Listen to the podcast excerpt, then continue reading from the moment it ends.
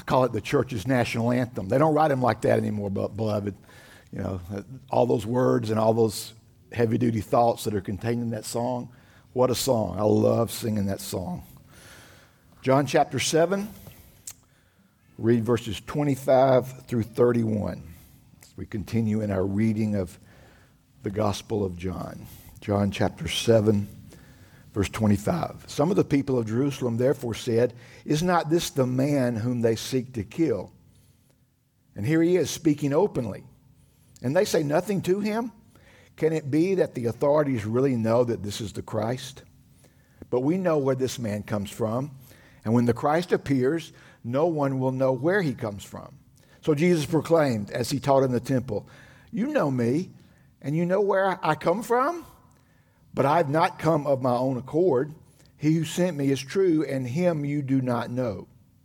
I know him, for I come from him, and he sent me. So they were seeking to arrest him, but no one laid a hand on him because his hour had not yet come. Once again, we see the total sovereignty of God over time. Verse 31 Yet many of the people believed in him. They said, When the Christ appears, will he do more signs than this man has done?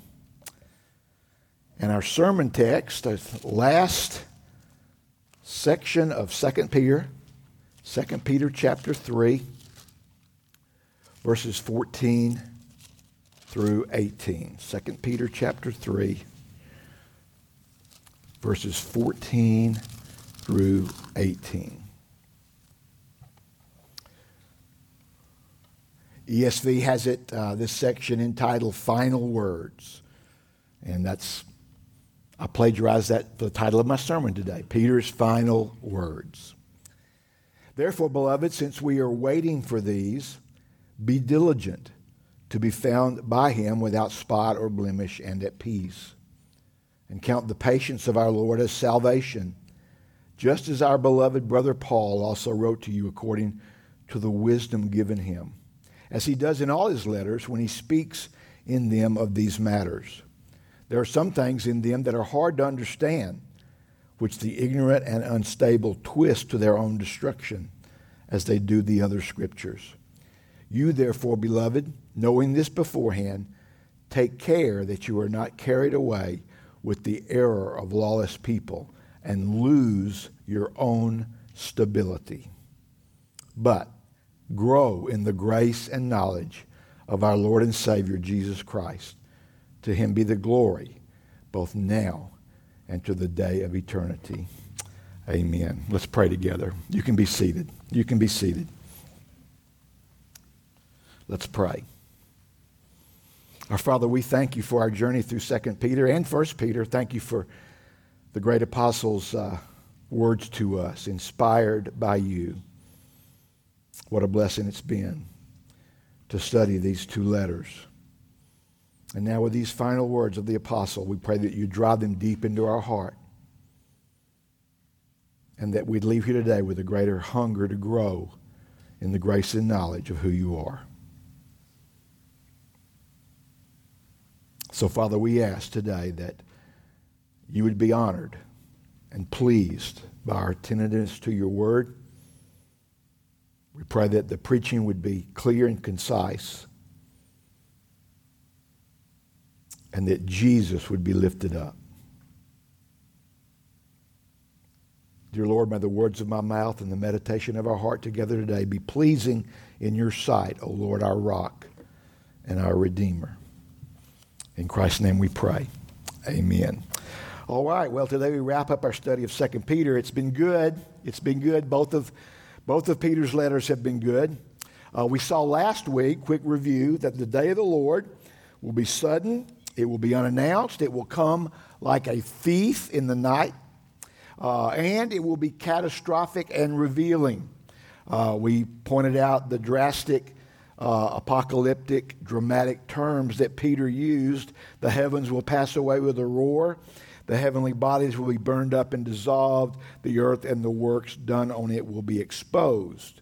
So, and, and Jesus said the same thing basically the present heavens and earth will pass away However, his words won't pass away. That's why we're studying. That's, what, that's why we do this every Sunday and every Wednesday night. Because even though heaven, the heavens and the earth will pass away, the word of the Lord will not. Everyone and every work ever done will be exposed before the judge of the whole earth. As we said last week and unpacked last week, the, the whole earth will be laid bare before the Lord. And the only thing that will matter is are you dressed in the righteousness of Christ? Are you dressed in His righteousness alone, making you faultless to stand before the throne? That's all that will matter. The day of accountability will have arrived. As Romans 3:19 says, every mouth will be stopped and the whole world will be held accountable to God. There'll be no more arguing, no more bickering, no more excuse making. Every mouth will be closed. It'll be like Job. Remember Job? You know, uh, my eyes, uh, my ears had heard about you, but now my eyes see you. And I repent in sackcloth and ashes, and I'll lay my hand over my mouth. There's nothing else I can say. And that day is coming for every non believer. They will stand before the Lord stripped, naked of all arguments and excuses, and, and, and, and they will have nothing to say. So if you're here today and you're saved, you're a born again child of God, be thankful for that. Be thankful for that. You will be able to stand in the final day. So on that day, that for us, while it will be a day of accountability for the unsaved, it will be a day of total renewal for the people of God. As the Lord promised, He will be making all things new. All things. All things. Us, the heavens, the earth. Uh, and we're trusting God with every fiber of our being that this day is coming. And we're not worried about the timing of it. Because Jesus said no one knows the timing of that except the Father, not even the Son of Man. We're waiting in holiness and godliness, as Peter said last week, uh, living lives that honor Christ. And from the human perspective of time, Peter says that we're, we're, when we do that, we are hastening his return. In verse 11, Peter uses wording uh, that basically says, since your king is returning to receive you to himself, how astonishingly excellent your lives ought to be. In other words, the second coming of Christ should motivate us. It should be a motivator for holy living because we want to be found doing what He's called us to do when He returns. Peter urges his readers to live lives that reflect their Savior and that line up with the hope that they have in His return. The principle is this, uh, as we talked about last week anticipation of the return of the Holy One should motivate us to live holy lives. As we said last week, we expect Jesus as we reflect Jesus, okay? Well, if you like reflect, if you like to put that first, then we are reflecting Jesus as we are expecting him, trusting God with the timetable. One uh, author called it productive waiting. Productive waiting, meaning we're not waiting twiddling our thumbs. We're not waiting in the lounge chair with the sunglasses and the lemonade saying, pass the suntan oil. No, we are waiting productively. We are laboring for the Lord. We are uh, uh, zealous for good deeds. We're not just sitting around. Yes, we're waiting for Jesus, but it's productive waiting. It's God honoring, God glorifying waiting. It's waiting while doing good works that have been prepared for us beforehand, according to Ephesians 2:10. So, John MacArthur, I love that he sums it up well. He says, At the moment, mockers may ridicule and false teachers may scoff, but their disparaging comments and outright insults are only short lived. One day, Christ will return and God's judgment will be displayed, a fact that is guaranteed by his promise and undergirded by his power. After he returns, the entire present universe will cease to exist. It will be replaced by a completely new heaven and new earth where the righteous will live with God forever. The unrighteous, on the other hand, will face the eternal consequences of their sin, meaning hell forever. Hell forever. Not, annihil- not, not annihilation, not you're burned up and it's over with.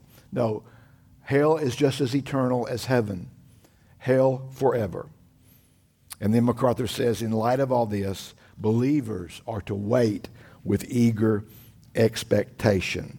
And that's what we want to talk about a little bit more today as Peter ends his letter. So, uh, we are living in the hope of our King's return. What will that look like? Okay? How are we to live as we wait for the return of Jesus? Peter gives us some exhortations. I want to focus on five of them. Number one, according to verse 14, we're to live with righteous character with righteous char- character. Therefore, beloved, since you're waiting for these, be diligent to be found by him without spot or blemish and at peace. Peter's phrase, without spot or blemish, points to the righteous character that we are called to live, the righteous character that God is, is, is forming in our life as He transforms us into the image of Jesus from glory to glory. Peter has already mentioned this in verse 11. So we talked about this last week. But now he adds in verse 14 the need for diligence. He says, Be diligent to live like this. And this word stresses the responsibility of the born again believer to put forth the spirit empowered effort needed for holy living. And was it doesn't just happen. We have to work. We must be diligent in the pursuit of holiness. It will not happen without effort on our part. Spirit empowered effort, not fleshly effort, spirit empowered effort. In other words, we have a responsibility to live godly lives. So do it. So do it. Press on, beloved. Persevere. That's one, I believe that's one of the hallmarks of our body. An alternate translation for be diligent is make every effort. Make every effort to live a life without spot or blemish. Simon Kistemaker, uh, the theologian, writes this process is not a passive mode of existence, but one in which the individual believer has an active part. I, I could have noted several scriptures that point to this, this principle. Hebrews 12 14, for example. Strive for peace with everyone and for the holiness without which no one will see the Lord. Philippians 2 12 and 13, one of our favorites. Therefore, my beloved, as you have always obeyed, so now not only as in my presence, but much more in my absence, work out, not work for, work out your salvation with fear and trembling. Jesus has already done all the work for it. Hallelujah. Praise the Lord, okay? Now we're to work it out. We're to work it out. Why can we do that? For which also means because, right? We know that. For it is God who works in you both to will and to work for his good pleasure. So we work out our salvation that Jesus has worked and paid for, and we can do that because God has planted his indwelling Holy Spirit in our life, and he is working, he is working in us so we can work out the life that He is forming in us day by day. Again, other, other verses I could have pointed to Romans 12, do not be slothful in zeal.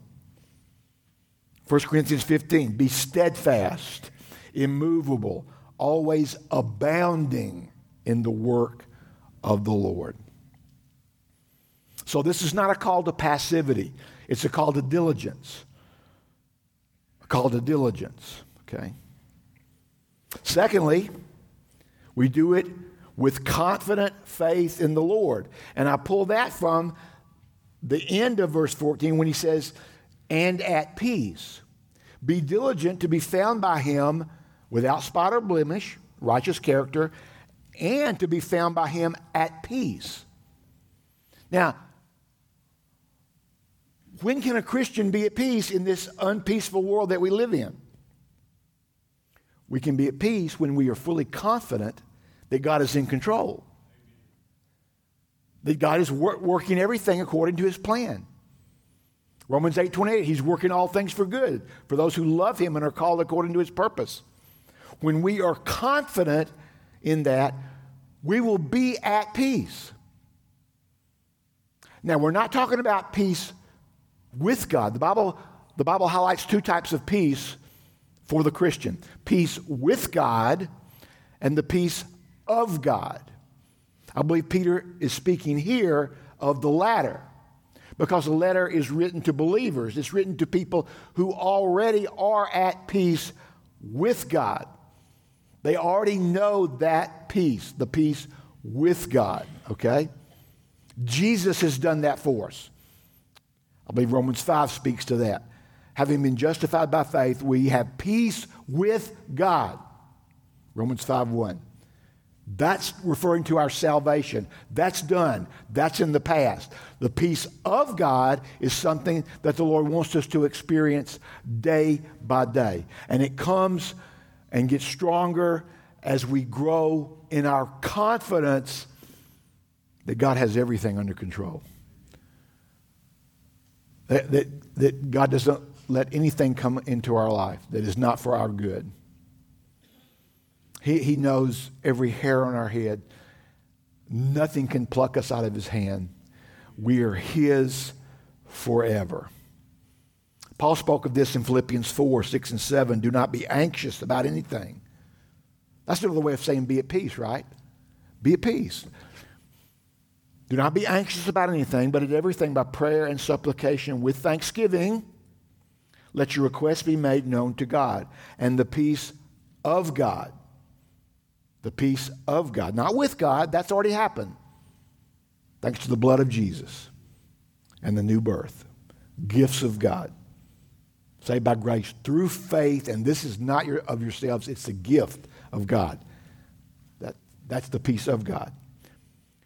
Paul is talking of the peace of God, and the peace of God, which surpasses all understanding, will guard your hearts and minds in Christ Jesus.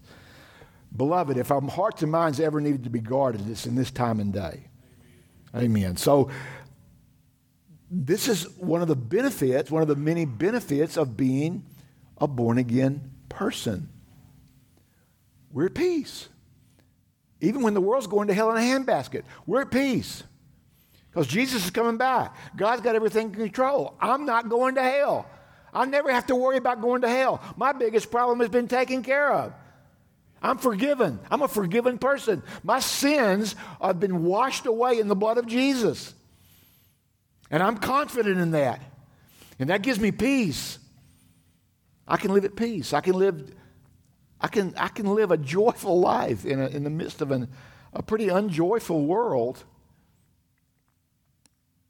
Charles Swindoll said, instead of squirming in panic and writhing in anxiety, we should exude peace the peace that is a gift of our salvation, the peace that God actually gives, the peace that eliminates worries and fears, a peace that comes with knowing that our sins forgiven, as, and as we've already said, our biggest and worst problem, hell, has been taken care of. Again, John MacArthur, no matter how terrible things become as human history moves forward toward final destruction, believers who live in hope have the settled peace. I love that phrase settled peace. It's not the roller coaster peace. You know, we have the peace when things are going good.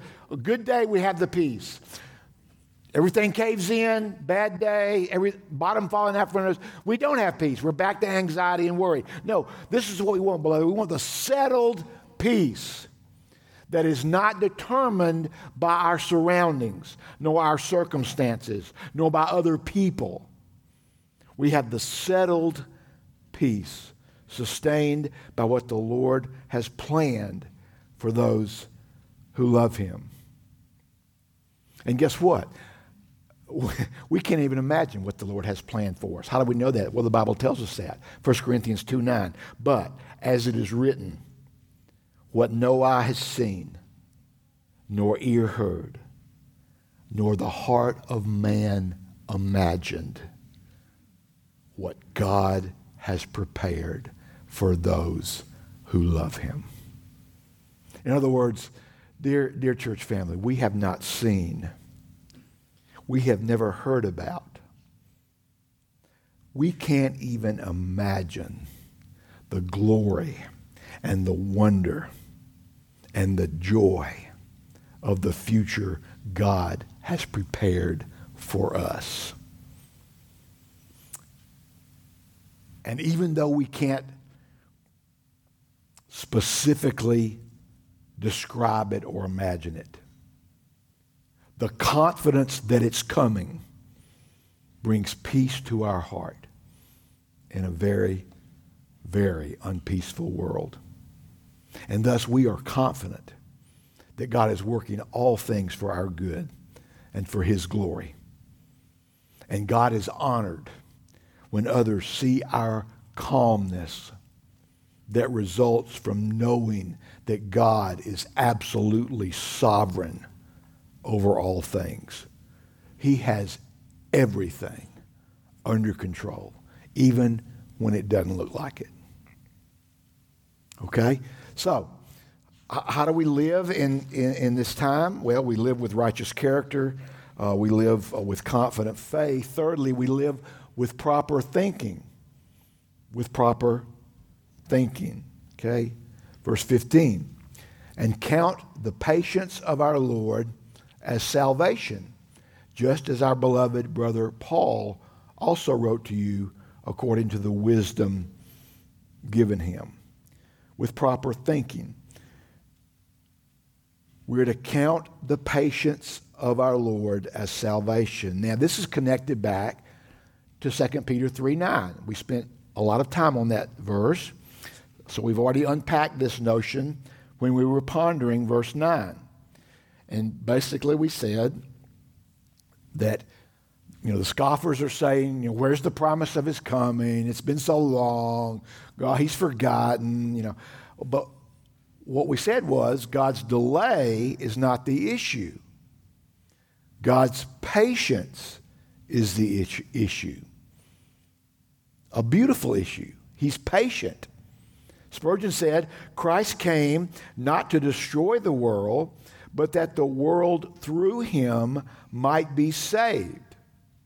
So, as every year rolls by, let us account it salvation and spend and be spent in the hope that by any means we may save some.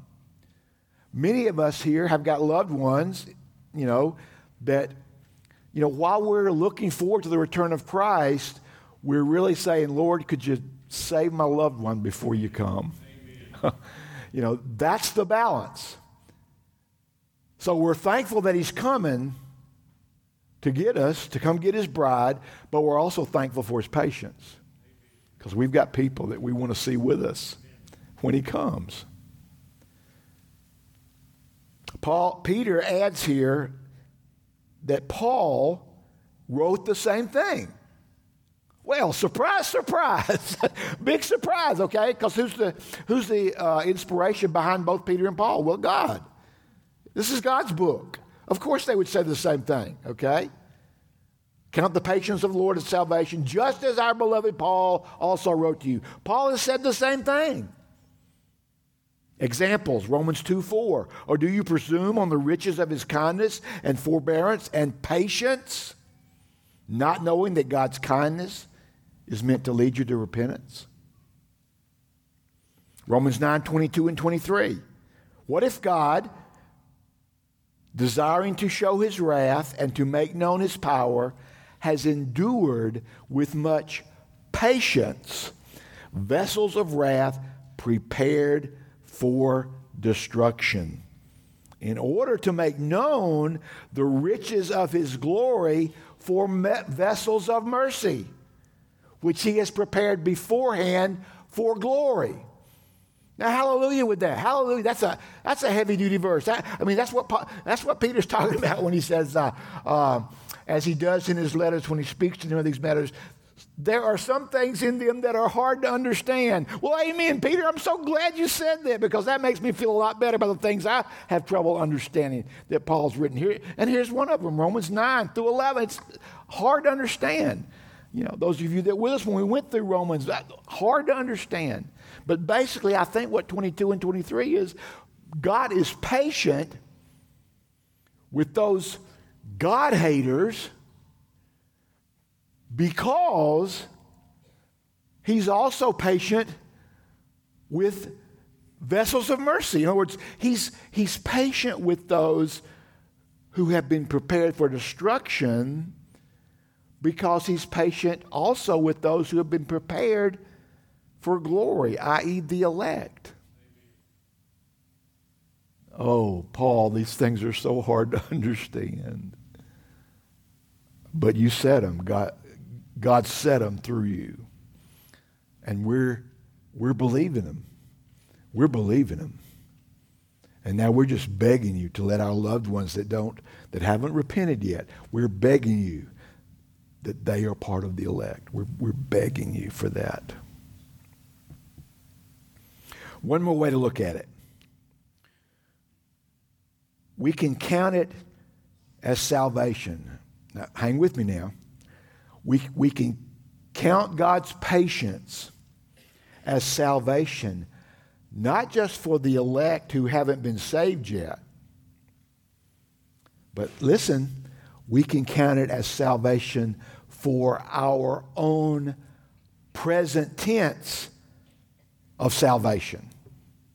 Okay, quick review. Remember, we've, we've, we've gone over this many times in our history, but it's vital.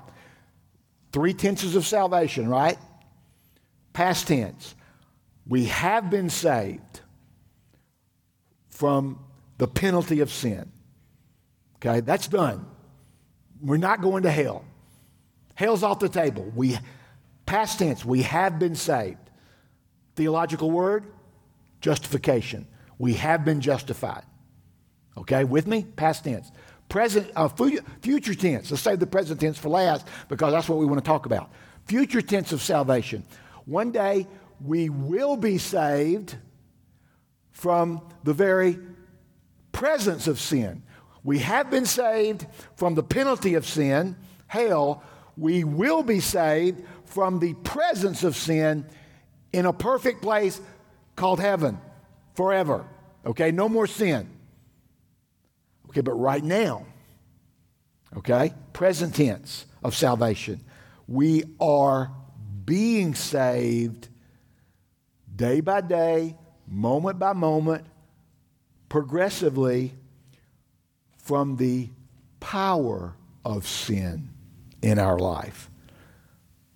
We'll never be sinless in this life, but we are sinning less. That's what should be happening. If that's not happening, then before we come to the table today, you need to examine yourself to see if you be in the faith. Don't you realize that Jesus is in you, changing you, and, and saving you, present tense, from the power of sin? So here's getting back to Peter now. That's the review on the three tenses of salvation. I know that was quick, but that's vital to understand that. So vital to understand that, okay?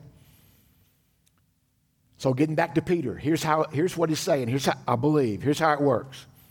As we fight the battle against the world, the flesh, and the devil, we win some battles and we, yeah, we lose some battles, right? We win some battles and we lose some battles. But while we're doing that, what is God doing? by His Spirit that dwells indwells us. He is honing us, and He is refining us, and He is sharpening us. What's the theological word? Sanctification, right? Justification, past tense. Glorification, future tense. Present tense of salvation, sanctification.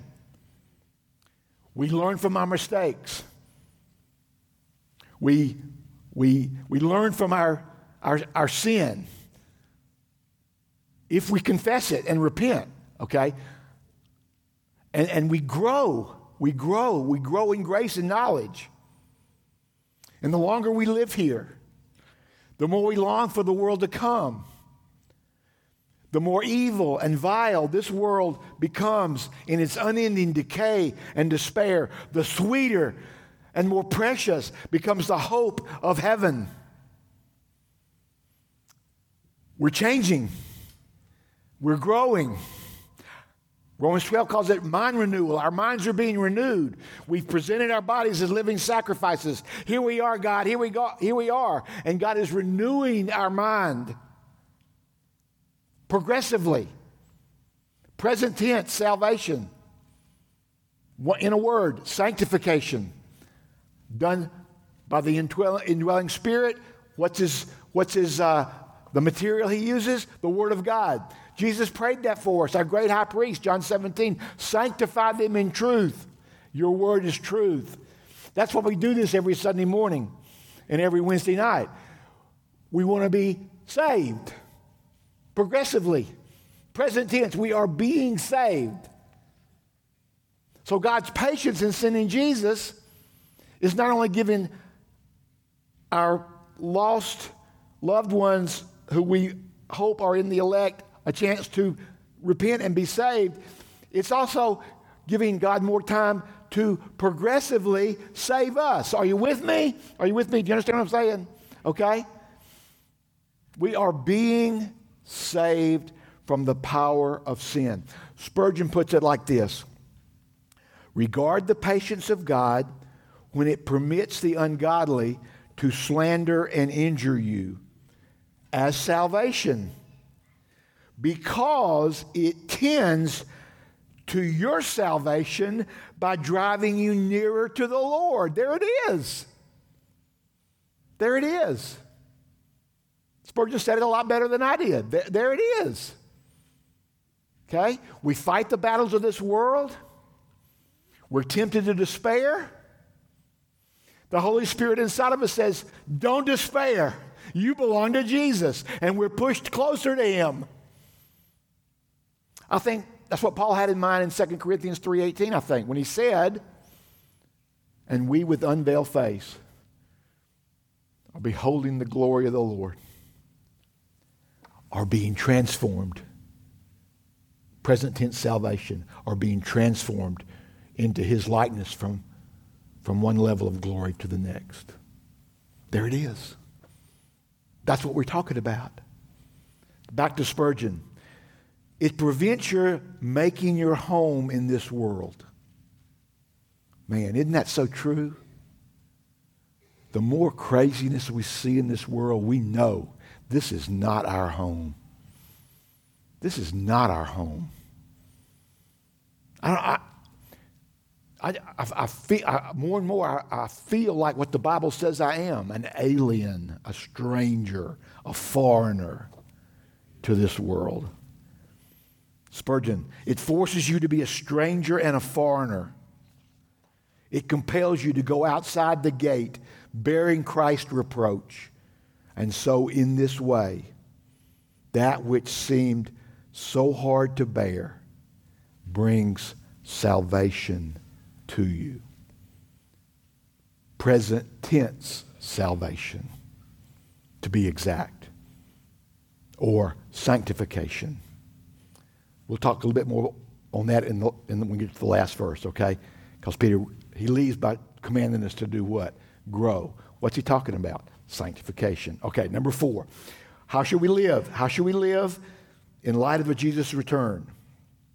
We've seen three ways so far. Number four, with doctrinal stability. with doctrinal stability. Verse 17 You, therefore, beloved, knowing this beforehand, take care, alternate translation, be on guard. Take care, be on guard that you are not carried away with the error of lawless people and lose your own stability. Lose your own stability.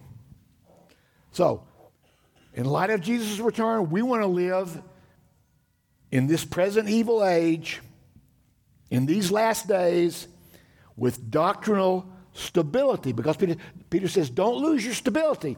Therefore, we want stability. We want doctrinal stability. Take care that you're not carried away with the error of lawless people and lose your own stability.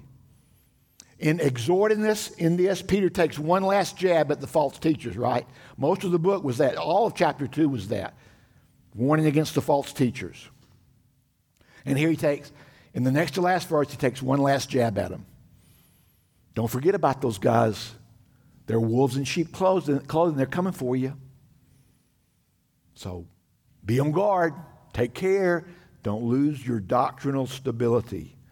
Take care, guard yourselves, be on guard, beware.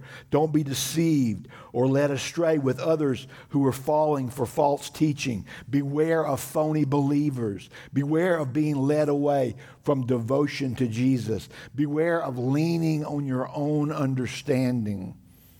Beware of pride and destructive self sufficiency. Now, how do we guard ourselves? How do we get this stability? How are we firmly established in the faith? By sinking our roots, the roots of our life, deep into the Word of God. That's it. That's it. It's not magic. It's not rocket science. It just takes effort. And that gets back to be diligent, right? That's where we started. That's it. Listen to Jesus' exhortation in the Sermon on the Mount, Matthew 7 24 and 25. Everyone then who hears these words of mine and does them, does them, not just hear them, do them, obey them. Everyone who hears these words of mine and does them will be like a wise man who built his house on the rock. And the rain fell, and the floods came and the winds blew and beat on that house. But it did not fall. It did not fall because it had been founded on the rock. As we all know, as we are all very aware, the winds of godlessness are blowing violently against the house of the people of God. The floodwaters of the spirit of Antichrist and the spirit of the age are steadily rising. The enemy hates and is trying to destroy everything we love and hold dear. Attacks on the sanctity of life, attacks on the nuclear family, attacks on biblical marriage, attacks on God's design for sexuality, attacks on our God given right to worship freely and live out our faith according to the Bible. But we will not fall. Why? Because we're standing on the rock. Now, I pray with every, every fiber of my being that that statement was true for you because the winds are howling and the floodwaters are rising. And it, they're going to get more bold and more brazen. Jesus told us the world hates you. And so many professing churches are trying to make nice with the world. You're not going to change them. The world hates you. So, beloved, you've got to get your roots deep into this. so the house of your life will not fall. Quick aside next Sunday's Graduate Sunday. I believe, if our counting is right, we have six high school graduates. Um, yesterday, I had the joy of going to the graduation ceremony for four of them. Can't believe my one of my grandkids is graduating. I just that is just hard to believe. Man, I'm an old dude. And and I, uh, you graduates, I, I don't know how many of you are planning on going to college or university or secular college university. I was listening, you know, I think there were 43 graduates in this class yesterday, and at the, it, was, it was, it was just very moving, very touching. The parents were heavily involved, and it was beautiful. And the, the readers, the, the MCs were reading out their goals and where they were, what their next step was going to be and what their colleges were going to be. And I, I listened to the names of some of the colleges, and, and all I could do was just start earnestly praying for every one of them. Um, not, beca- not necessarily because of the college or whatever. That, that's in God's hands, and that's between them and the Lord. And, but I just started praying for every one of them, every one of them. My, my, my, grand, my grandson, Levi, and the other three that are members here that are part of our church family, but for all of them, all of them. Um, and to, to our six, you need to hear what Peter's saying here. You need to hear what Peter saying, especially if you're planning on going to college. And especially, especially if you're planning on going to a secular college. Okay? Your roots better be deep. I'm telling you, your roots better be deep. There, uh, you therefore, beloved, take care that you are not carried away with the error of lawless people and lose your own stability. You need to hear that. You need to hear that and know that your church is and will be praying for you. I saw a, a, a study recently that said um, that Bible believing people ought to be encouraged because we're having more babies and having more kids and ha- having bigger families than the God denying, God hating people. And so that, that, was, that was good. That was good news. That means the future hopefully will be brighter. But the mindset of this side is we don't need babies. We'll steal theirs when they come to school. You need to hear Peter. You need to hear. Maybe that's why they're not concerned about killing babies in the womb. They don't need babies. They're going to try to steal ours when they set foot on those campuses. So, beloved, hear what Peter's saying. Hear what Peter is. You don't have to necessarily hear what I'm saying. Hear what Peter's saying. Hear what God is saying. Take care that you're not carried away with the error of lawless people and lose your own stability. Heck, I've seen that happen in my own family, but I won't go any further with that. Okay, um, one more. With consistent spiritual growth. How, do we, how, are we, how are we to live in, our, in, in light of Jesus' return? Okay? Paul, Peter ends it with, with consistent spiritual growth, but grow in the grace and knowledge of our Lord and Savior, Jesus Christ. Grow here is a present, active, imperative verb. In other words, it is a command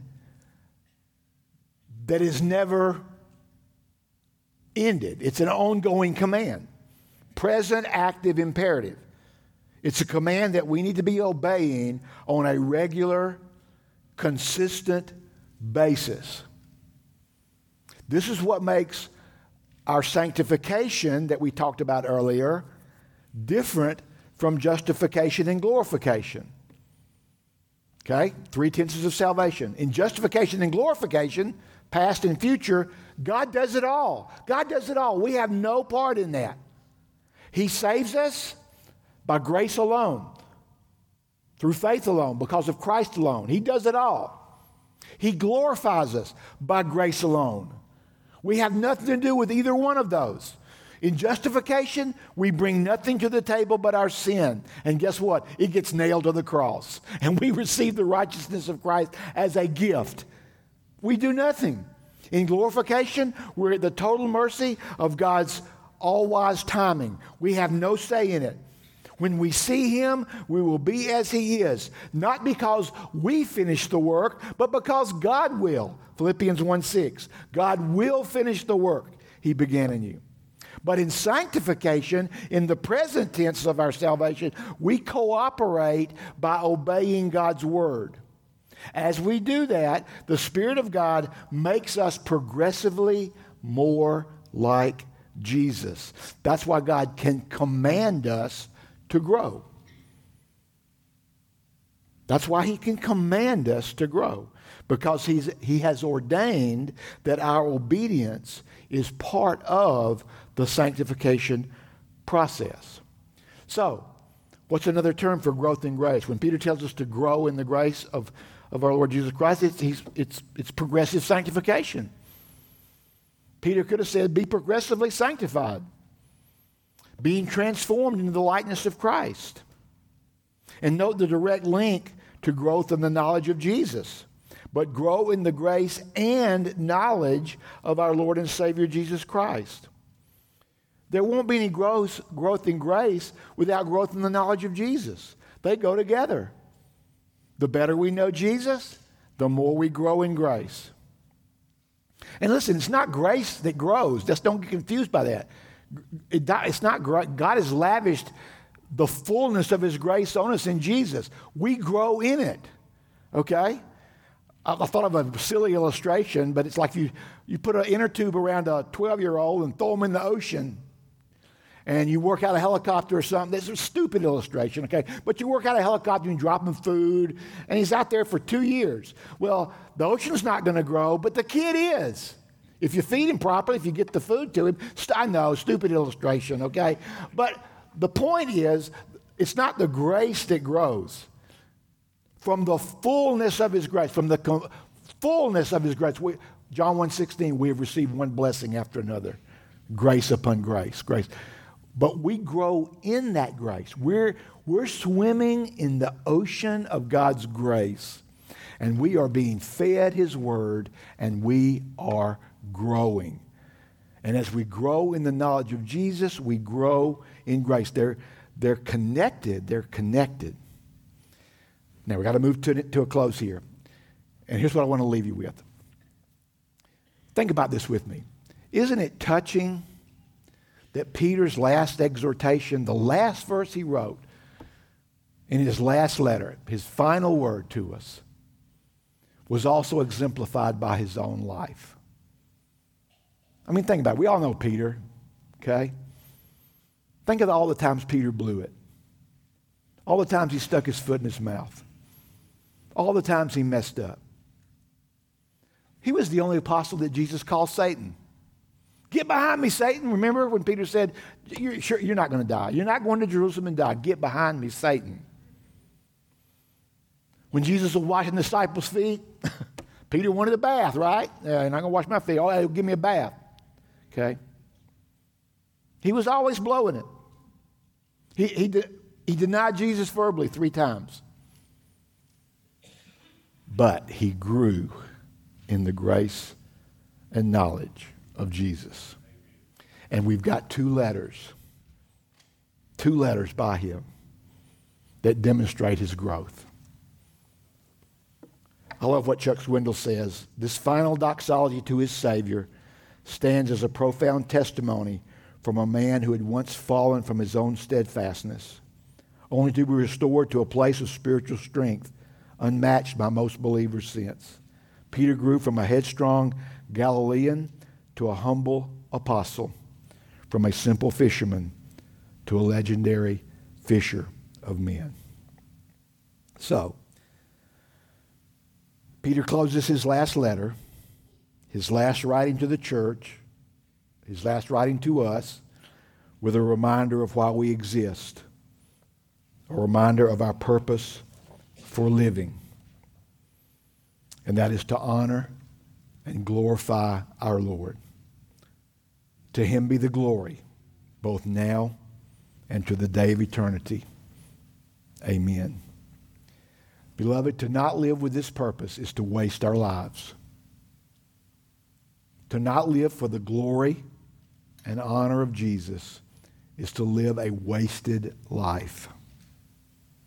To our Lord be all the glory, Peter says. Both look, both now and forever. Okay? Don't wait till heaven. Now. Now. If, you've, if you haven't started glorifying Jesus now, start today. Today's the day of salvation. Today.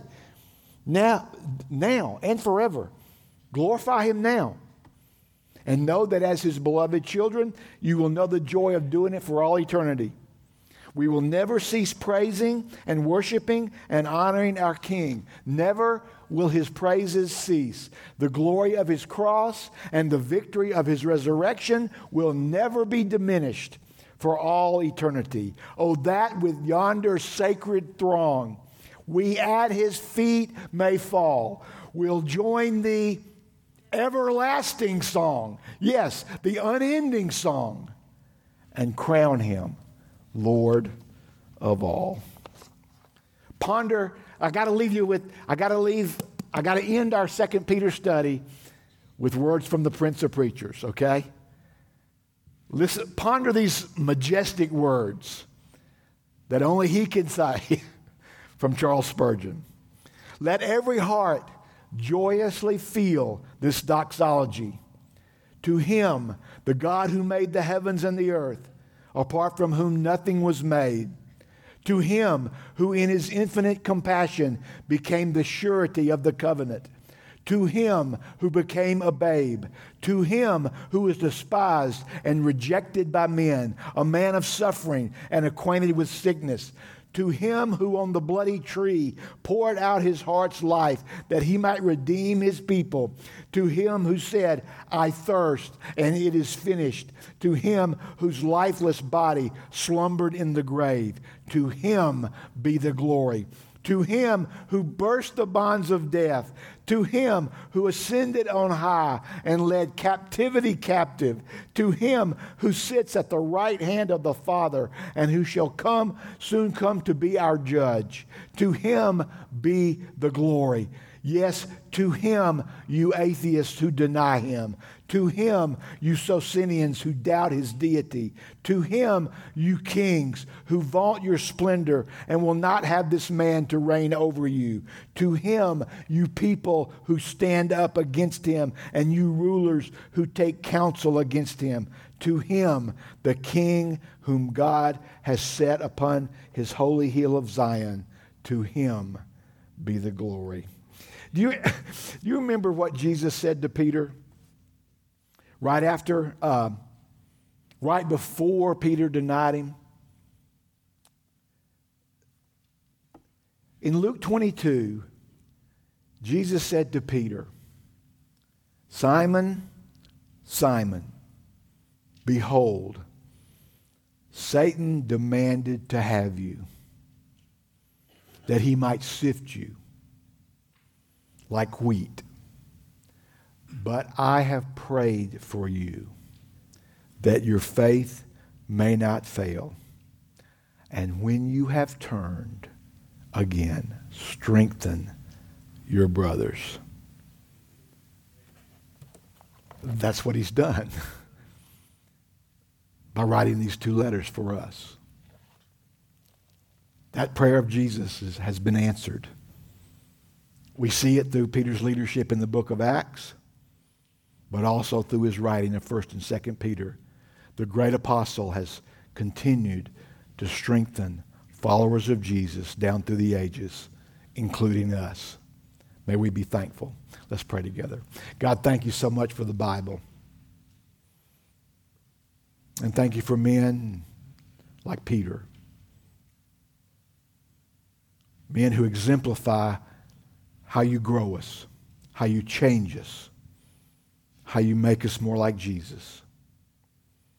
Please do that in this church family, Father. Grow us in the grace and knowledge of who you are.